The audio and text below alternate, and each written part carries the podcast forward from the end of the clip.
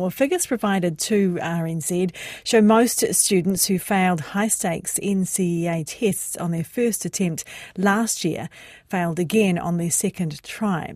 The figures for those from the most disadvantaged schools were the worst, with only a quarter passing the new online reading and maths test on their second attempt.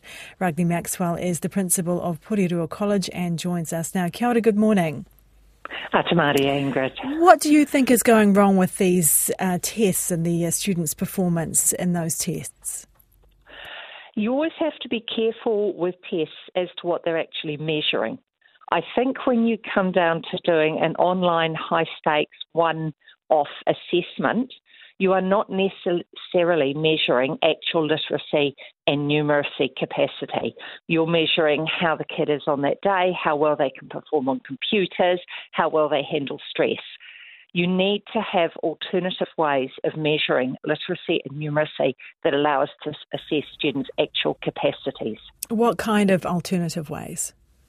What we've had in the past have been various standards which do uh, naturally occurring anyway within NCEA that students work on over time in class where they can show their literacy and numeracy skills without being in the high stakes assessment situation. We have been granted that this can continue for the next two years, which is an enormous relief.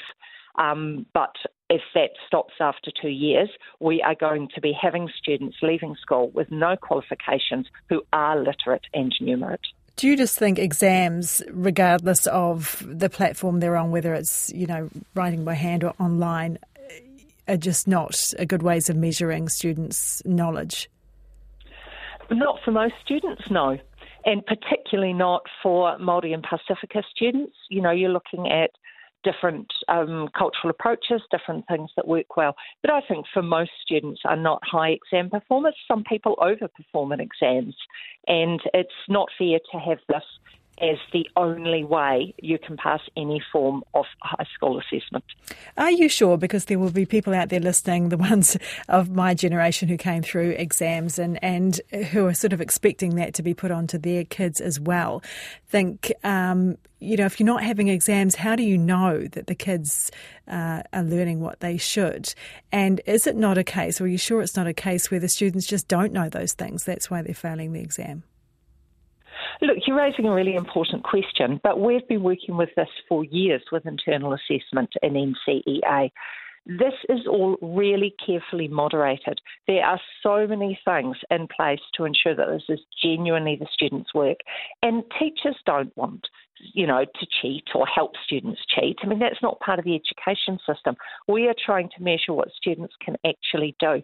And what we have to remember, certainly in my day, 50% of people failed school certificate and left with no qualification from school 50% it was set so that that had to happen and that was a terrible thing where we told 50% of our country at the age of 15 you are a failure you're up against it though, aren't you? Because these exams are being, well, introduced this year and maybe phased in over two years if needed.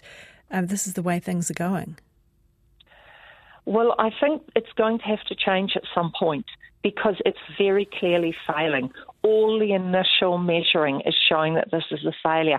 And what we have to remember is that the students we put in to sit those exams last year that got these very low results are our best students.